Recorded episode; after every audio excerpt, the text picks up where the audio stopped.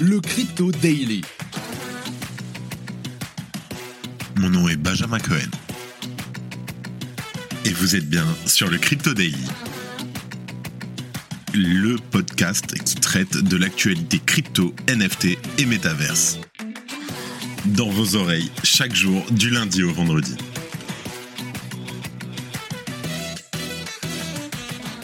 Salut, j'espère que tu vas bien. On se retrouve tout de suite pour un nouveau résumé de l'actualité du Crypto Daily. Mais avant tout ça, comment était ton week-end? J'espère que tu as profité pour te reposer et profiter de tes proches et de tes amis. Moi, c'était super. J'ai eu beaucoup de chance. On a été invité par un collègue du JDC à Toulouse et on s'est super bien amusé. Merci à tous ceux qui étaient d'ailleurs présents au Bitcoin Meetup à Toulouse. C'était super sympa. Allez, fun fact, nous avons lancé un groupe Telegram pour les auditeurs réguliers du podcast. Dedans, nous discutons et répondons aux questions. Bien entendu, comme d'habitude, 100% gratuitement. Pour le rejoindre, envoie-moi un message privé sur Twitter ou LinkedIn. Alors, dans l'épisode d'aujourd'hui, nous allons commencer par parler des développeurs de la fondation Ethereum qui ont décidé de 8 propositions d'amélioration Ethereum, on appelle ça les EIP, à explorer pour la mise à jour Shanghai. Qu'est-ce que la mise à jour Shanghai? C'est la prochaine mise à jour majeure après The Merge et son passage à un consensus Proof of Stake. En effet, la mise à jour Shanghai devrait enfin permettre de réduire considérablement les frais de réseau. En deuxième news, on va parler de la preuve de réserve. En effet, le désastre FTX a mis en avant ce qu'on peut appeler la preuve de réserve. Certains acteurs crypto la considèrent comme un rempart contre une mauvaise utilisation des crypto-monnaies des clients, bien que cette preuve permette d'améliorer la transparence des dépositaires tiers. Elle présente quand même certaines failles. C'est le cas de Jesse Powell, PDG de Kraken, qui prend à partie ouvertement la plateforme crypto Binance. Le premier estime que la preuve de réserve de Binance est inutile sans passif. Et en dernière news, on va parler de l'enquête qui a été lancée le 23 novembre par la police de Singapour contre l'entreprise crypto HODLNOTE et ses responsables. Le prêteur de crypto est accusé de fraude par de nombreux clients qui ont déposé une plainte. HODLNOTE fait partie des sociétés cryptographiques en difficulté suite à l'effondrement de l'écosystème Terra Luna et du marché crypto. Mais avant tout ça, et je sais très bien que tu es là pour ça, le coin du marché. Here comes the money. Here we go. Nous enregistrons cet épisode, nous sommes le 28 novembre 2022 et il est 14h. Alors, j'espère que la musique t'a plu parce que ce qui va s'en suivre ne va pas te plaire. Nous avons donc un market cap global qui baisse de 3% à 819 milliards de dollars un Bitcoin en baisse de 2% à 16 200 dollars, l'Ether en baisse de près de 4% à 1175 dollars et le BNB moins 6% qui accuse le coup un petit peu à 295 dollars. En septième position, nous avons le XRP à moins 7% à 0,37 dollars et un Dogecoin en baisse et sa pique de 10% à 0,09 dollars, même si le Dogecoin a repris ce week-end une énorme euh, bougie de près de 30%. Mais bon, ça redescend, c'est normal. Allez, tout de suite, on passe aux news. Pour commencer, on va parler de la fondation Ethereum. Lors d'un appel hebdomadaire, les développeurs ont décidé quelles fonctionnalités devraient être incluses dans le prochain fork qui devrait être publié au second semestre 2023. Selon l'équipe JavaScript de la fondation Ethereum sur Twitter, je cite, Nous sommes heureux d'annoncer le lancement du premier testnet pré-Shanghai que nous appelons Shangdong. En fait, c'est un testnet exécuté en coopération avec les EF DevOps qui activent l'ensemble d'EIP. Les EIP, c'est les mises à jour sur Ethereum sélectionnées à Shanghai pour les premiers tests clients. L'une des principales caractéristiques attendues dans le fork de Shanghai concerne les Ethers verrouillés pré-merge qui pourront alors être débloqués. La plupart des développeurs prévoyaient que les Ethereum déverrouillés seraient accessibles 6 à 12 mois après The Merge. Mais au début de la semaine dernière, les termes utilisés ont commencé à changer laissant présager de nouveaux délais. Effectivement, là, on va plus être sur du 24-48 mois, à mon avis. Parmi les propositions approuvées figure l'EIP 4844, qui se concentre sur l'exploitation de la technologie de proto-dank sharding, qui devrait augmenter le débit du réseau et réduire les frais de transaction. Il s'agit d'une amélioration significative pour la scalabilité du réseau. L'EIP 4844 est une des premières étapes importantes que le protocole franchirait pour rendre le réseau plus évolutif grâce au sharding une méthode qui divise le réseau en shards afin d'augmenter sa capacité et de réduire les frais de gaz. Je te mets bien sûr un article en description.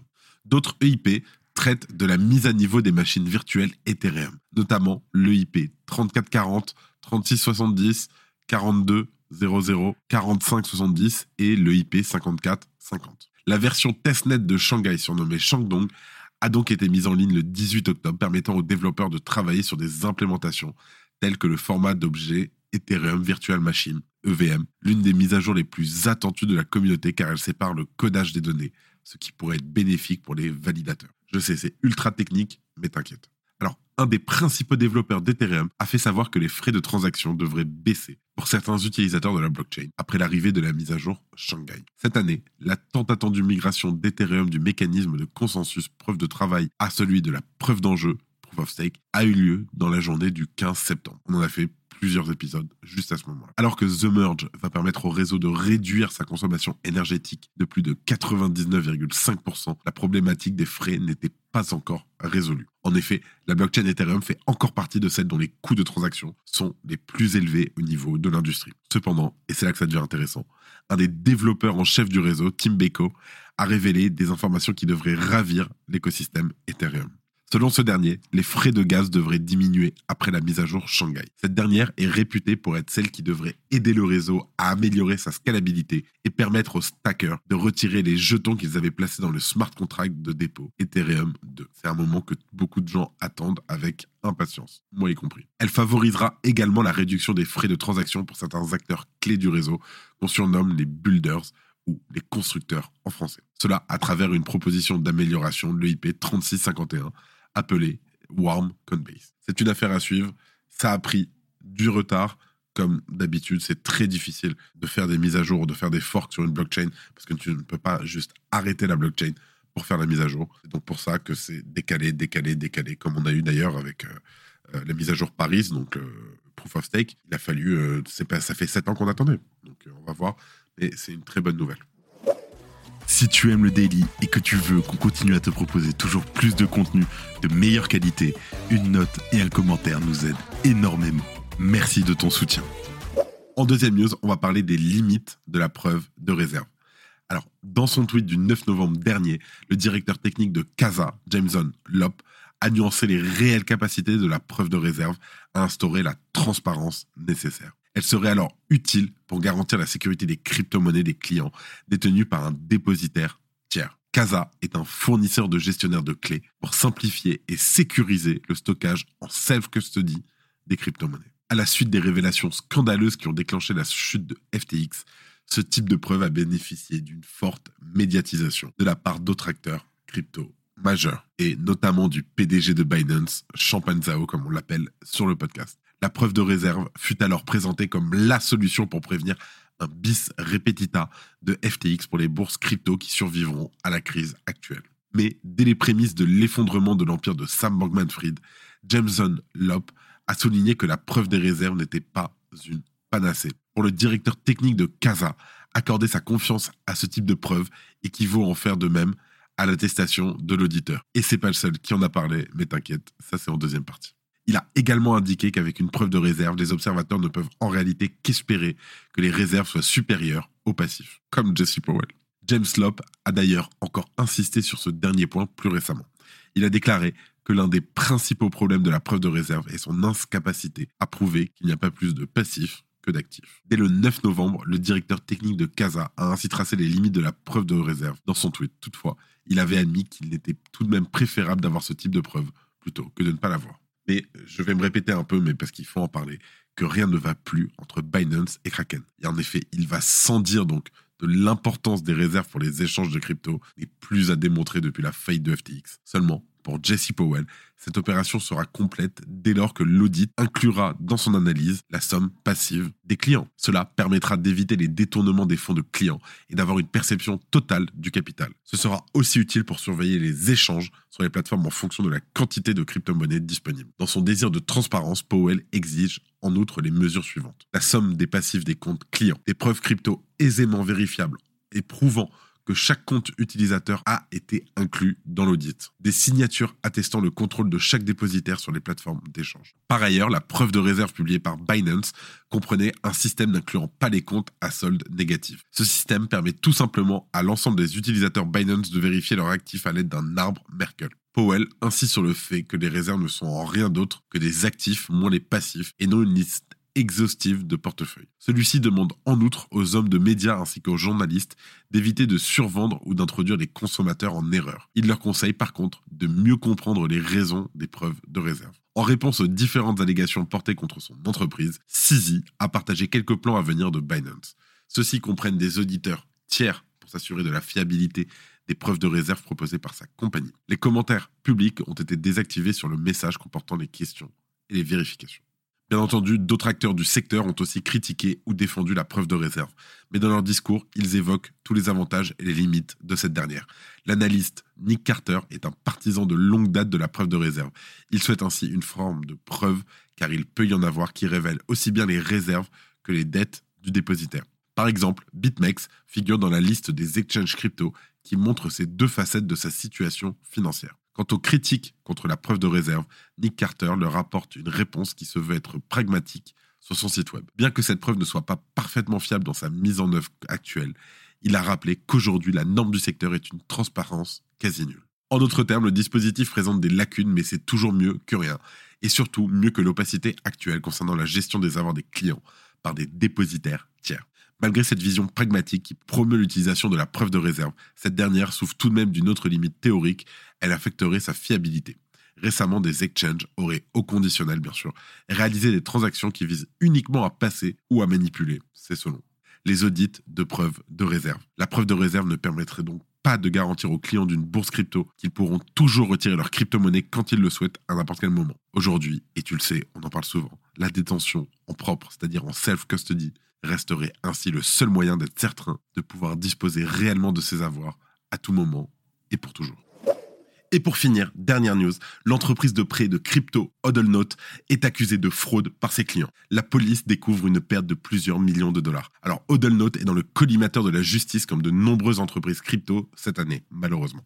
Le prêteur de crypto-monnaie basé à Singapour fait partie de ces entreprises qui ont été touchées par le marché baissier, provoqué en partie par l'implosion soudaine Terra Luna. Depuis le mois d'août, les retraits sont gelés, empêchant les clients d'entrer en possession de leurs fonds. Nombreux parmi ceux-ci ont déposé une plainte contre la société de crypto pour fraude. Suite à ces allégations, le département des affaires commerciales CAD de Singapour a ouvert une enquête sur HODLNOTE et ses responsables. Dans les plaintes, les clients accusent le prêteur de crypto-monnaie d'avoir fait de fausses déclarations sur la situation de certains jetons. Suite à la chute de l'écosystème Terra, l'entreprise cryptographique basée à Singapour a perdu près de 189,7 millions de dollars. Étant en manque de fonds, Hodlnote suspend les retraits en août, ce qui suscite la colère de ses clients. La police encourage tous ceux qui possèdent des actifs auprès du prêteur à déposer un rapport dans le centre de police le plus Mauvaise nouvelle, Hodlnote avait placé 13 millions de dollars chez FTX avant l'effondrement de la plateforme. La chute de l'écosystème Terra Luna n'est pas la seule situation qui a mis en difficulté le prêteur basé à Singapour. Selon le rapport de police, et écoute bien parce que ça pique, Hodlnote avait placé plus de 71% de ses actifs sur des plateformes centralisées. Chez FTX, l'entreprise détenait 18,4 millions de SGD, de dollars singapouriens, soit 13 millions de dollars. Dans ces actifs, on retrouve des tokens tels que le Bitcoin, Ether et ainsi que d'autres stablecoins. Les clients ne sont plus en mesure de retirer leurs actifs et les clients de Huddle s'inquiétaient de savoir si les administrateurs avaient réussi à récupérer les fonds avant le gel des retraits. Le jour suivant le gel des retraits, un des responsables de HODLNOTE ont demandé à la Haute Cour de Singapour à être placé sous la gestion judiciaire. Alors c'est une option qui permet de protéger temporairement la plateforme de prêt contre les tentatives de poursuite par des créanciers. De même, c'est une alternative pour éviter la liquidation des avoirs des clients à perte. Le temps pour les administrateurs d'établir un plan de redressement.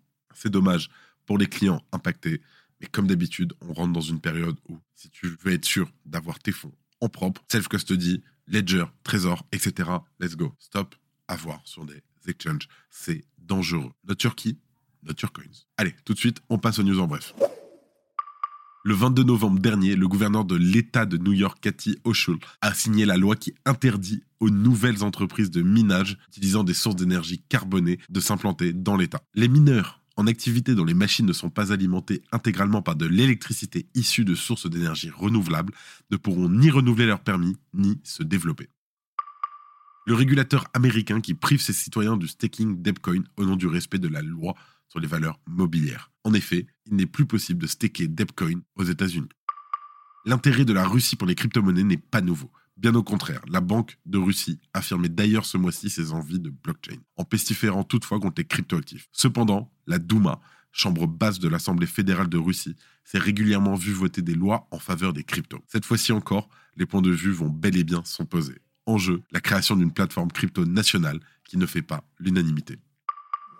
Avant de terminer, n'oubliez pas qu'il y a des places méta à gagner pour le Meta Days demain à Paris. C'est une conférence de 48 heures sur les impacts du métaverse en France et en Europe et ça commence demain. Pour participer, rien de plus simple, il faut aller sur le Twitter du Crypto Daily, le Crypto Daily, le lien est bien sûr en description, et regardez le tweet épinglé. Et voilà, c'est la fin de ce résumé de l'actualité du jour. Évidemment, pensez à vous abonner pour ne pas rater le suivant, quelle que soit d'ailleurs l'application que vous utilisez pour m'écouter. Rendez-vous aussi sur Twitter et LinkedIn pour d'autres contenus d'actualité exclusifs. Je crois que j'ai tout dit. Faites attention à vous. Et moi, je vous dis à demain. C'était Benjamin pour le Crypto Daily. Merci et à très vite.